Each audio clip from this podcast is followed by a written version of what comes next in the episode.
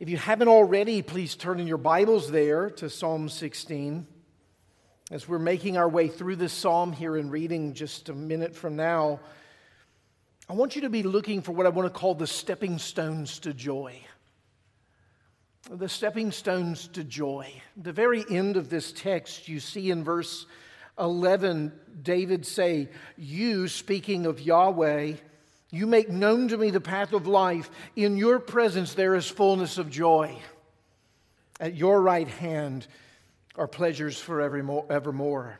Here's this pathway to life, which is fullness of joy, which is the pleasures of God being at his right hand. That's what we want to pursue this morning in Psalm 16. So be looking for the stepping stones to joy as we commit our attention to Psalm 16.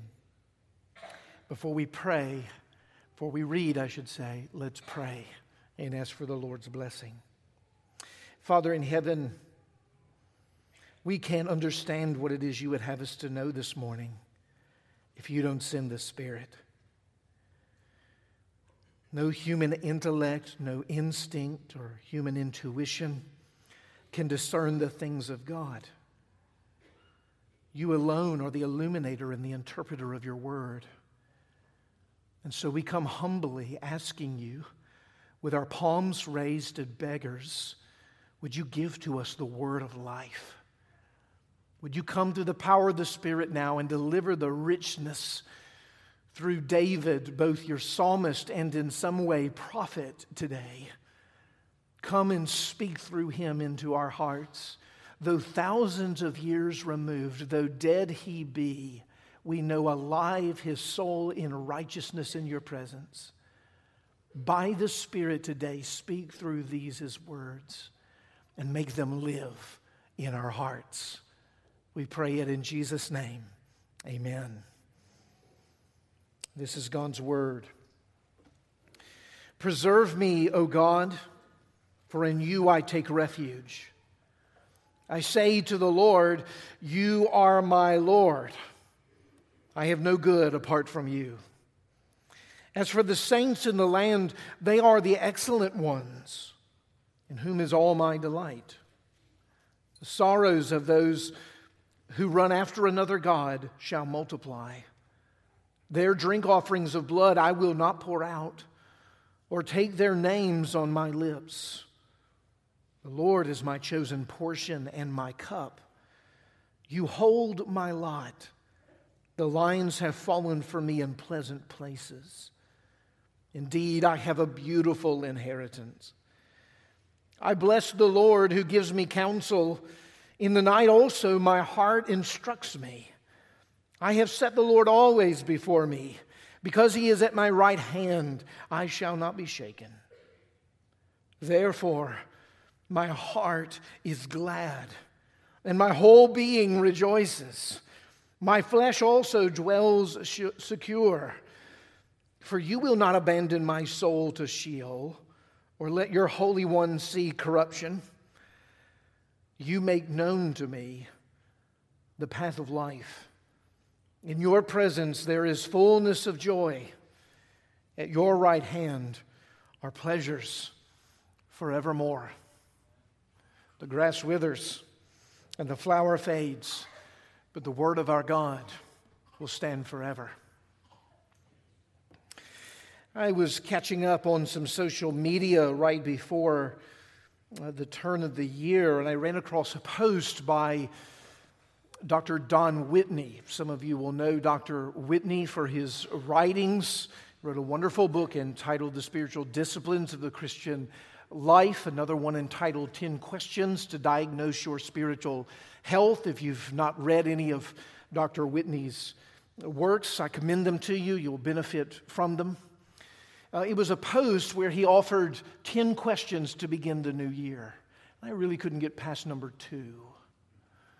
Number two in the 10 questions to begin the new year was What humanly impossible thing will you ask God for this year?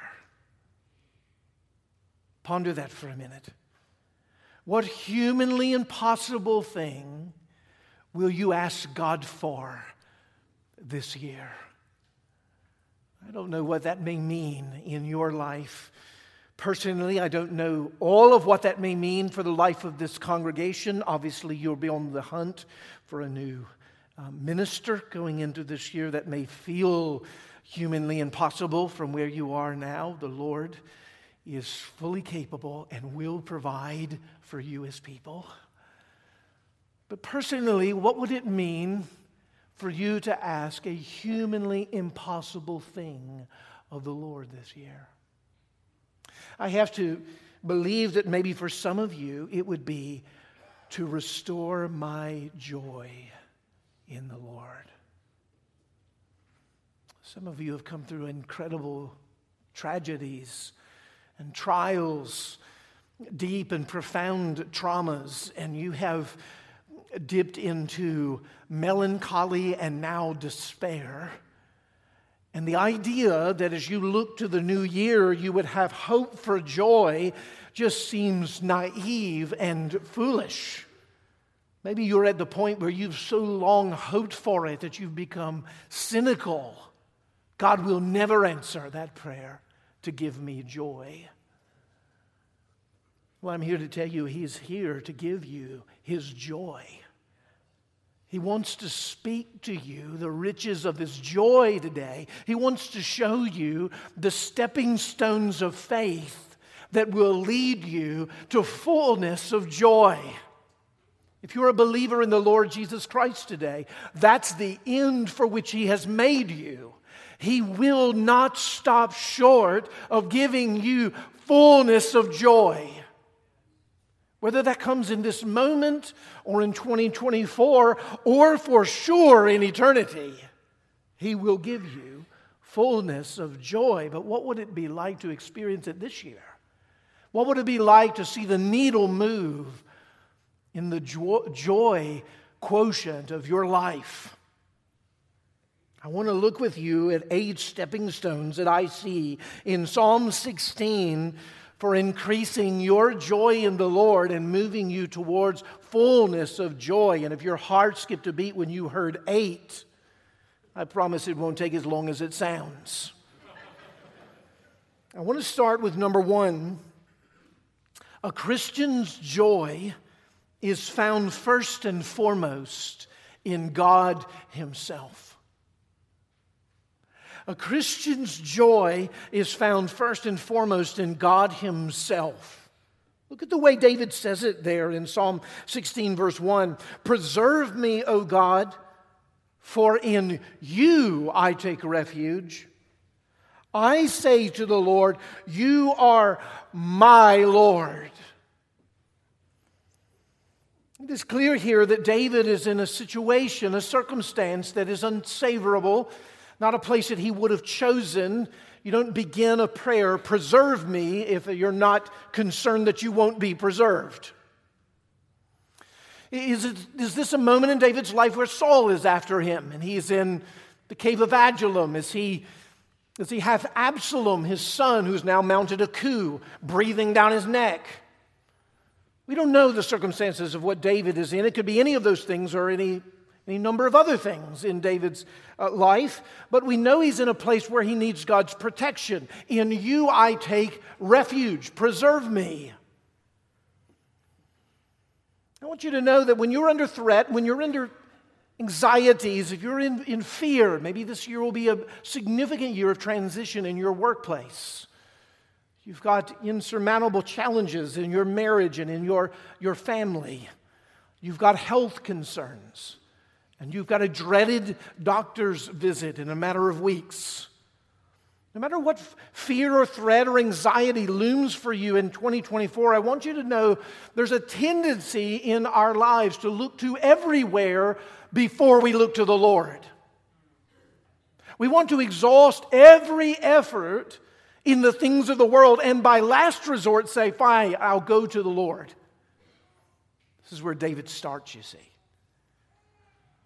Could it be that your joy is in low ebb because you rarely spend time pursuing the Lord? You talk about it, you think about it. But truth be told, if your days and times and energies were known, your time with the Lord is little to none.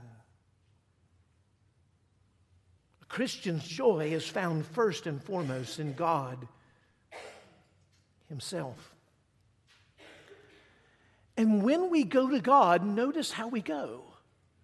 We go acknowledging Him to be our Lord our Lord. It's an unusual construction, actually, in the Hebrew there in verse 2. I say to my Lord, or I say, excuse me, to the Lord, you are my Lord. You'll notice in your translation how Lord is capitalized in the first instance and not in the second instance, at least the totality of capitalization is not there. Whenever you see the capitalization of Lord in the Old Testament, you're probably aware that that's the covenant name of God. It's Yahweh. It's the name that was given to Moses on the side of Mount Horeb at the burning bush. I am that I am. This is what David is saying here. I say to the Lord, the covenant God of Israel, I say to you, you are my Lord. I know that you rule over my 2024. All my days and times are in your hand. You are my sovereign as I enter into 2024. David says, You are my Lord. You are the one who runs my life. All of my life is lived in submission to you. It's ironic, isn't it? Because we don't think of joy coming from this place. We don't think of joy coming from a place of submission. We think of joy coming from when we're in control.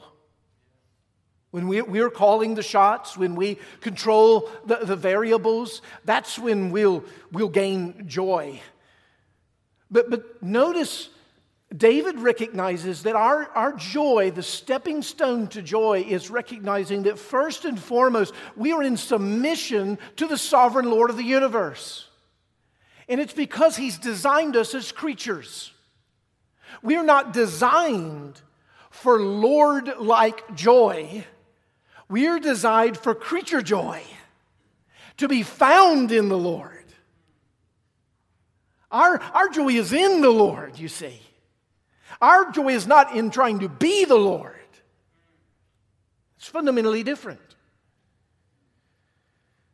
And so when we begin to find that our benevolent Creator and Redeemer loves us and rules over us, and we submit ourselves to Him, we begin to find that the good news on the way to joy is that we're not in control, but that our sovereign God who loves us and redeems us is in control. And we can face all of the challenges of this year and the life to come by submitting them to the sovereign Lord who is my Lord. Christian's joy is found, isn't it? First and foremost in God Himself and in submission to Him. But see, secondly, Christian's joy is found in tracing everything good back to God. Tracing everything good back to God. Do you want to increase your joy in the Lord? Trace all of the good things that He has done in your life back to Him as the source. Where do I see that? Well, notice at the end of verse 2 that, that line, it's a little confusing, a little puzzling. I have no good apart from you.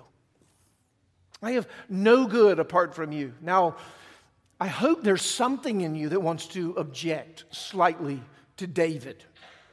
Something in you that says, My family's good.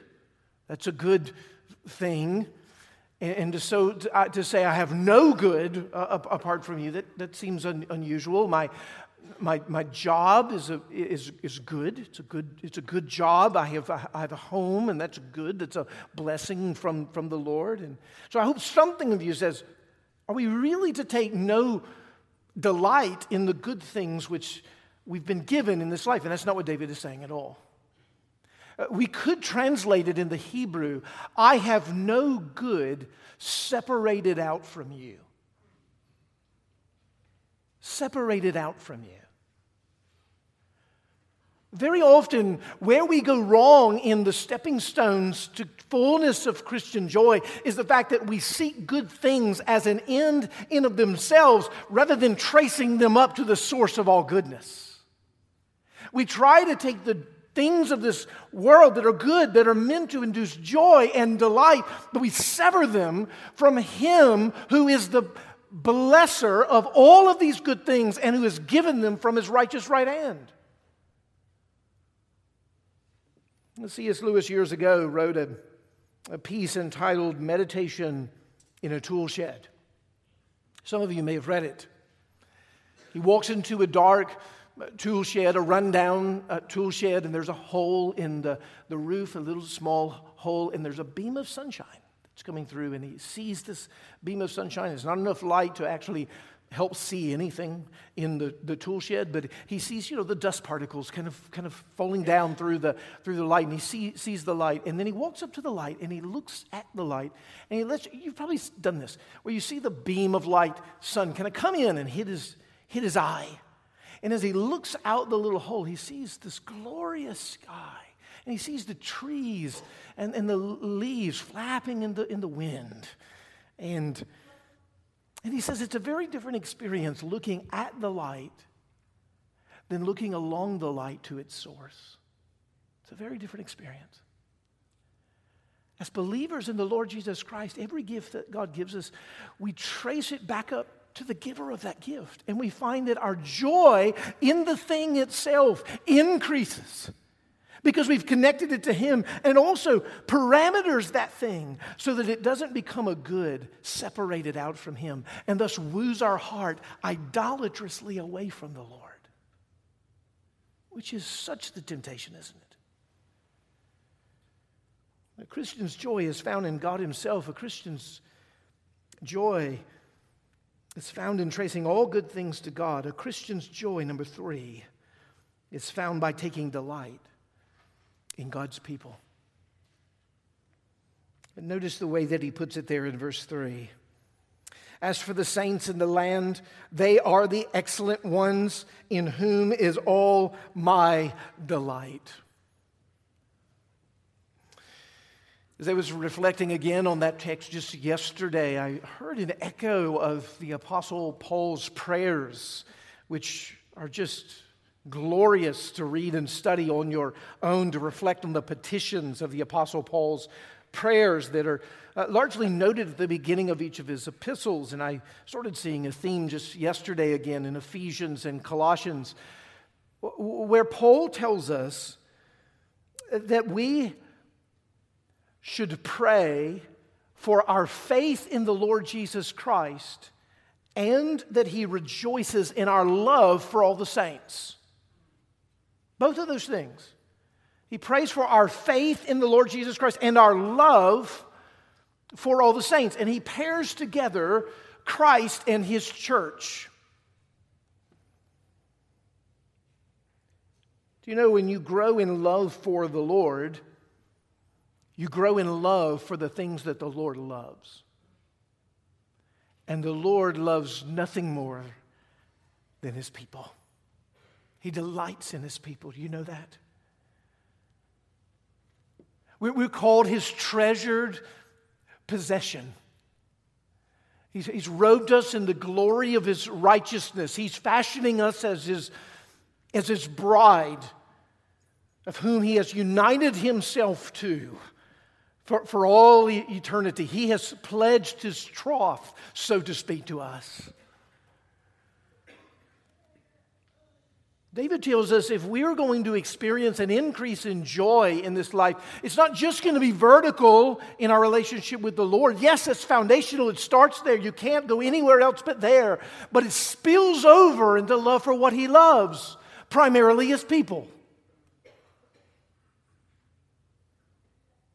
You know, we live in a time where a wedge is often put between love of God and love of His people. I mean, how many times have you heard someone say, Yeah, I like Jesus. I'm for Jesus. I'm not against the church, however.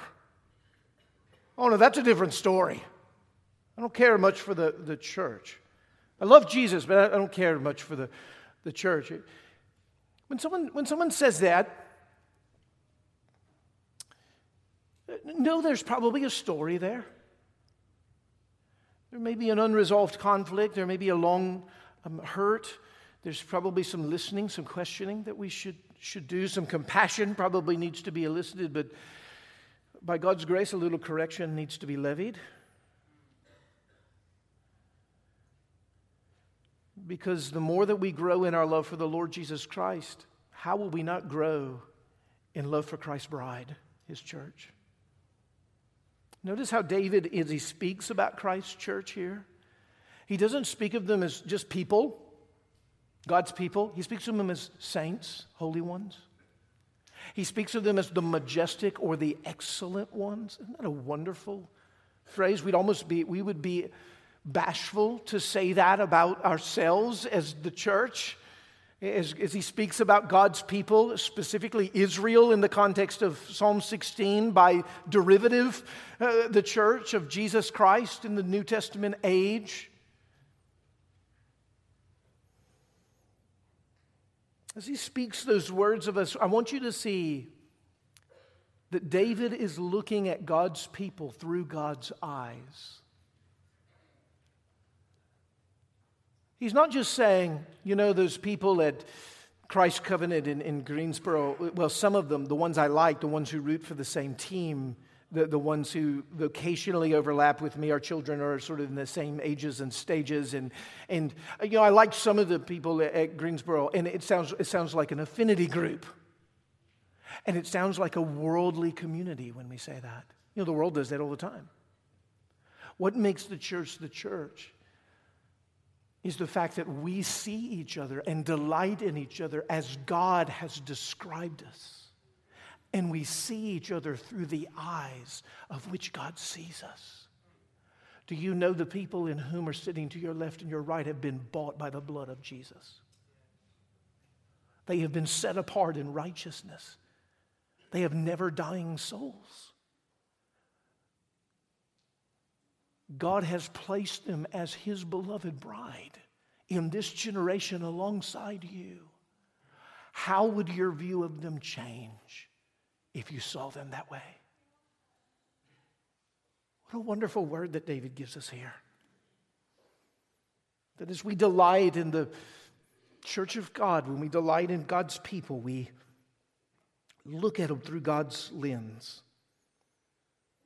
Well, yes, last Sunday, actually, when I was uh, greeting folks at the end of the, the service at Cornerstone, I met someone from Mississippi, and, and I'm from Mississippi. And if you meet someone from Mississippi and you're from Mississippi, you know what you do. Do you know so and so? That's what you do. And strangely, you always do. You always do. And you trace the lineage and you find out that you're related by the end of the conversation. this person had ended up at our congregation because they had attended for years at First Pres Jackson. And, and as they came to me, they said, uh, You know, I bet you're a friend of so and so's. And, and my, my return to them was, Well, if you're a friend of so and so's, then you're a friend of mine. Right? You ever had someone say that to you? Well, if you're a friend of so and so, then you're a friend of you're a friend of mine. I want you to think about that, about those who are around you. And I want you to think of it in this way if they're a friend of God's, then they're a friend of yours. If they're a friend of God's, they're a friend of yours. And you've got all eternity with them. Might as well start getting to know them now. Increase your joy this year by delighting in God first and foremost, by delighting in the good things which God gives, not apart from Him, but in Him. Delight in the people of God this year. And fourthly, you're going to have to go to battle. A Christian's joy is found in resisting idolatry. Look at verse 4. The sorrows of those who run after another God shall multiply joy, sorrows of those who run after another God shall multiply. Their drink offerings of blood, notice David's first person, I will not pour out or take their names on my lips. A Christian's joy is found in resisting idolatry. We hinted at this just a little bit earlier. When we ever we separate something good out from God, it has a tendency to become an idol in our lives. Eh, didn't we see that with Israel over and over again? Whether it's uh, the Lord warns them in Deuteronomy once you cross over the Jordan River and enter into this land, and you reap the benefits of vineyards you did not plant and you dwell in houses that you did not build, and you realize the glory of this land flowing with milk and honey. Beware lest you forget me. The good gifts of God make for terrible gods. They're wonderful gifts, but they're terrible gods. They'll multiply your sorrows. Could it be that one of the reasons that you have lost your joy in the Christian life and it seems like a humanly impossible thing to ask God for is that your heart has just been broken a thousand times by idols. All of the expectations you've had for how your life is going to turn out, all of the ways in which you've tried to wrench control out of God's hands. And He's given you things you did not want, and things that you've dreamed for did not come about. And though you're at worship, there's a rebellious and stubborn heart deep inside that wishes you were king. And the reason your sorrows have multiplied has not been because your life is so terrible. It's because you've tried to serve idols and they've broken your heart over and over again. A Christian's joy is found in actively resisting idolatry. Listen, if we're going to stand firm in our cultural moment in which the Lord has placed us. This is not going to be a popular message, you see, this part. We're told there's a million ways up the mountain, right? There's a million ways to be saved. I mean, you could choose Buddha, you can choose Allah, you can choose Jesus, you can, you can choose the, the most well known of all North American um, religious instincts, and that is what I call bootstrapism I'm going to do it myself with my own energy and strength. And all of those only multiply your sorrows. Notice David's commitment I will not pour out offerings to idols, I will not name them on my lips. Your joy is protected when you resist idolatry, and it grows. Your joy grows because it leads you unto Christ. I want you to see, fifthly, though, that Christian joy is found in the beauty of God's providence. Look at verses 5 and 6. The Lord is my chosen portion and my cup. You hold my lot. The lines have fallen for me in pleasant places. Indeed, I have a beautiful inheritance. Oh, how different this look is than the, the sort of heartbroken, uh, uh, cynical look at our lives where things have not turned out as we wished. Notice David here, who we believe is in calamity, who's under trial, can say, The Lord is my chosen portion. My lines have fallen for me in pleasant places. This is a beautiful inheritance to me. David is overflowing here, and he's using the language of, well, the language that we see in Joshua. You remember when the people of Israel cross over the Jordan River. And they began, you know, through Jericho and through the mishap at Ai and then all of the other battles to the latter half of the book of Joshua. What is it? You remember what's in the latter half of the book of Joshua? Well, it's a lot of surveying. It's a lot of boundary markers. It's a lot of lines. It's a lot of like, hey, this is Manasseh's and this is Naphtali's and this is, you know, it's, it's all of the tribes and all of their allotments. David is reflecting upon all of it, and he says, As I look over the history of redemption and the faithfulness of your promises to your people, I say to myself, The lines have fallen in pleasant places.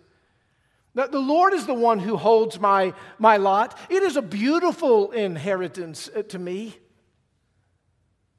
Every aspect of David's life, you see, he's, he's having it ordered and overseen by the divine surveyor the one who has plotted out his existence, and it is pleasant in his eyes. You know, it requires an eye of faith to say that. We had a wonderful gift given to our family somewhat surprisingly during the year 2020. We have five beautiful children from age 20 all the way to age three. Yes, it's a circus in my home. There's a bit of a gap between number nine, the one who's nine, and the one who's three. A beautiful surprise from the Lord. And when we received news, frighteningly, of her not having good health in womb, it shook us as a couple. A 90% chance that she would be Down syndrome. Possible heart issues, possible lung issues. Hmm. Is this a pleasant line? Is my inheritance beautiful to me? God, in His kindness, has brought that little young lady into our lives. Her name is Lila. Lila started kindergarten this week. And it is beautiful to me through the eye of faith. Through the eye of faith. I have seen that young lady tenderize my other children like none of the other kids could have ever done. I have seen that young lady give me humility, and there's a lot more still to come. It is beautiful to me, and it is very different than planned. And David sees this with an eye of faith, you see. His joy is increased. The stepping stone towards fullness of joy is increased because it's there where he sees the beauty of God's providence. God ordains what is right, and he makes no mistakes. Sixthly, Christian joy is found in the counsel of God's precepts. Look, at this in verse 7 the counsel of God's precepts.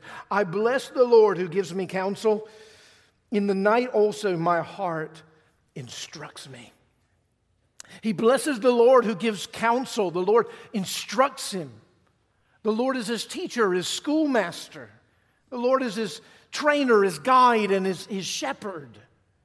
Reminds me of Psalm uh, 1 Blessed is the man who walks not in the counsel of the wicked, but his delight is in the law of the Lord. Do you want your joy to be increased this year? Let God be your chief counselor. Let his word be to you your chief executive counsel. And not that guru on the podcast that you're prone to listening to. Not that self help book at Barnes and Noble. Let, let the Lord be your counselor. Let him be the instructor of your heart. Notice how David says, even in the night, the Lord teaches me. God's school is always in session, His word is always speaking. You know the sleepless nights, you have them. Your mind is running, fearful and anxiety about things. You know that's probably where David was. You know, if he has Saul chasing him, he's got to sleep with one eye open at least. And, and as he does so, uh, pondering on his bed, we're told that he remembers the Lord, and the Lord speaks to him and counsels him in the watches of the night. Your lamp is your word. It's a light unto our feet, it's a light unto our way. And seventh, Christian joy is found in the confidence of God's presence. Notice what he says in verse 8 I have set the Lord always before me, because he is at my right hand. I shall not be shaken. It's the presence of the Lord that gives David the confidence to be able to say, I will not be shaken. What's the principle here? Well, the principle is this. Throughout Psalm 16, we've been seeing David draw closer and closer and closer to the Lord. And as you draw closer and closer and closer to the Lord, you know what happens? your confidence in the Lord is built. Your confidence in the Lord is built. Now, why is that the case? Because you've gotten to know Him.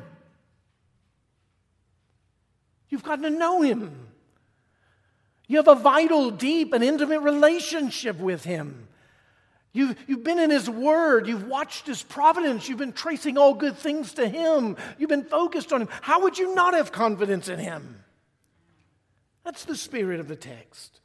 And, and that's why you see David in verse 9 say, Therefore my heart is glad. Do you see him exult? He's now brimming, you see. He's bubbling now over with, with joy. He's given the stepping stones. We've got those seven stepping stones. They're right here at the, the end for number, number eight, and he's already brimming. He's already springing up with joy. His heart rejoices.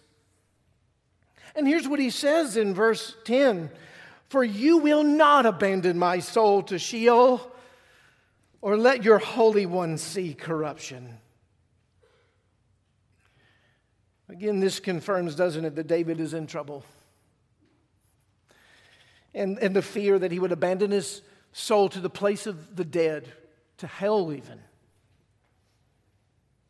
For you will not abandon my soul to Sheol. I can be certain of that, David. David has confidence in the Lord. But then look at this is just unusual. He says, Or let your Holy One see corruption. He may have gone a little far here. I mean, Peter tells us in, in Acts 2, quoting from Psalm 16, that David actually died. I mean, he says it in verse 29. You could check me on this.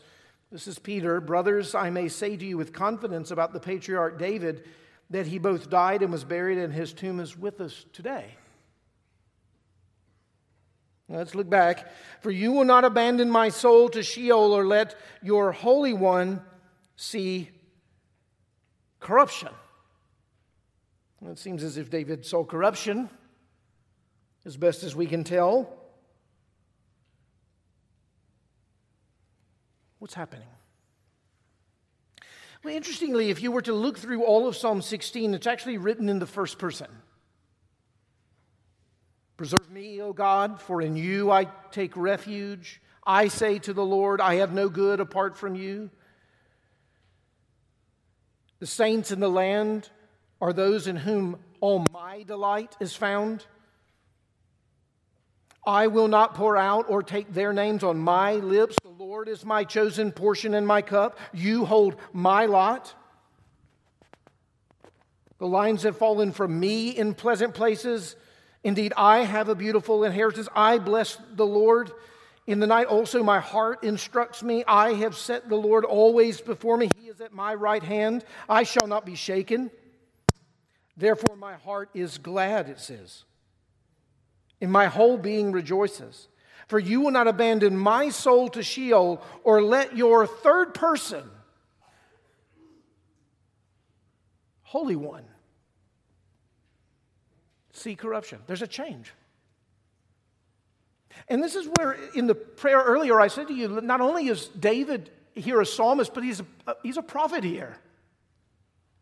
For, for David is seeing not his own physical lack of corruption, he's seeing his greater son. He, he's seeing the Lord Jesus Christ. He's seeing the Messiah in whom the Lord has promised to send. That one is the Holy One, in whom there will be no corruption. And as if we needed to see this, Peter declares that very piece in that same sermon. He says, Knowing that God had sworn with an oath to him that one of his descendants would sit on the throne, David foresaw and spoke about the resurrection of Jesus Christ, that Jesus was not abandoned to Sheol, nor did his flesh see corruption. Oh, that leads us to this last step, doesn't it? Christian joy is found in the victory of God's Son, the Lord Jesus Christ. You know, the reality is, my friends, you could 2024 could be the best year of your life. Every single thing that you have dreamed comes true. You, you win, you know, you, you get the job, you win the lottery. Don't buy a lottery ticket, but you, you, win, you, you win the lottery and, and you get the girl and, and you graduate from the school and, and all of the things, like all of the things happen in, in 2024. Or it could be the worst year of your entire life. Like all the wheels fall off at every front. And ultimately, before the end of this year, it's possible that maybe some in this room would breathe their last. Whether this turns out to be the best year of your life or the worst year of your life, what Psalm 16 is teaching us is that through the Lord Jesus Christ and his victory, what matters is not just this year of your life, but the eternity that's been secured for you in Jesus Christ. You see, that's the day that Jesus is laboring for. You know, we often very short sighted in the way that we think and approach life. We're going to do this and that. But are we living by the light of eternity? That when we close our eyes in death here, whether it's in 2024 or some future year, will we wake up with the visage of the Lord Jesus Christ before us? And will we hear from his lips? Well done, good and faithful servant. Enter into the rest that is full of joy, which is your master's. What is your only comfort in life and in death? You know this, right? That I am not my own, but belong body and soul in life and in death to my faithful Savior, Jesus Christ. That's your vision. That's your vision for this year and next year and the year after that. Because that is the vision that encompasses the entire eternity that Jesus has won for you by his grace. That you belong, body and soul, in life and death, to my faithful Savior, Jesus Christ. Oh, that more of that belonging would be true of each of our lives as we live this year taking each of the stepping stones on the way to fullness of joy. For it is that joy that is eternally yours if you're in Christ Jesus. Father in heaven, we pray that the joy that is ours already in Christ would be ours increasingly in experience throughout this year. Not for human reasons or for fleshly reasons, but for spiritual and gospel reasons.